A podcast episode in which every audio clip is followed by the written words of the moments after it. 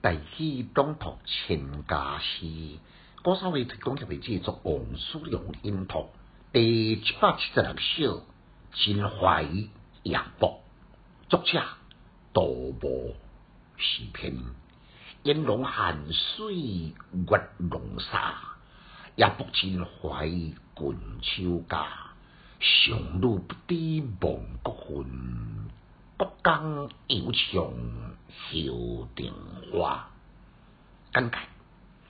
杜牧呢有小杜之称，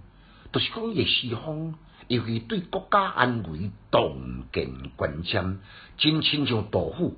所以才有这款的别称。头一句写景中间呢，用烟、水、月、沙，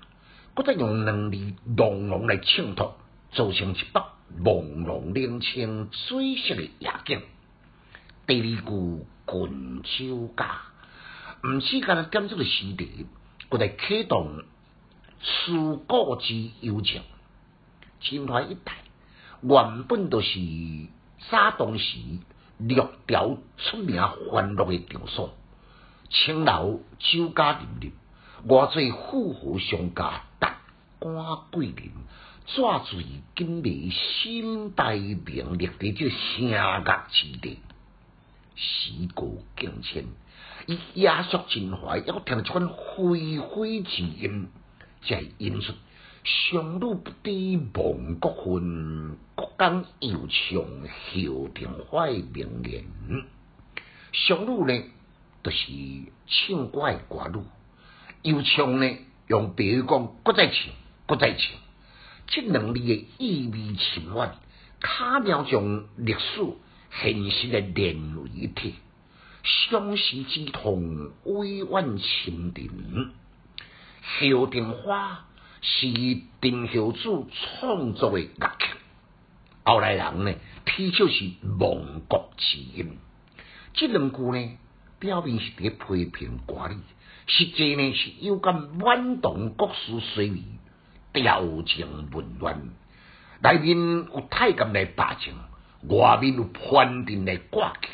当权者呢一个自我陶醉，天下升平。塑造一种恢恢之音，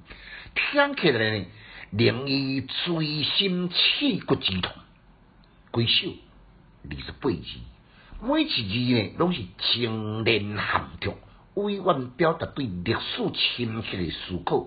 对现实深刻的忧虑，内容深厚，感情深沉，意味深长，令人深思。诗境虽然是对时事的观察甲忧虑，也毋过呢，景、思、情、意一气呵成，难怪成为千古的绝唱。来，咱搁再来复诵一遍：烟笼寒水月笼沙，夜泊秦淮近秋家。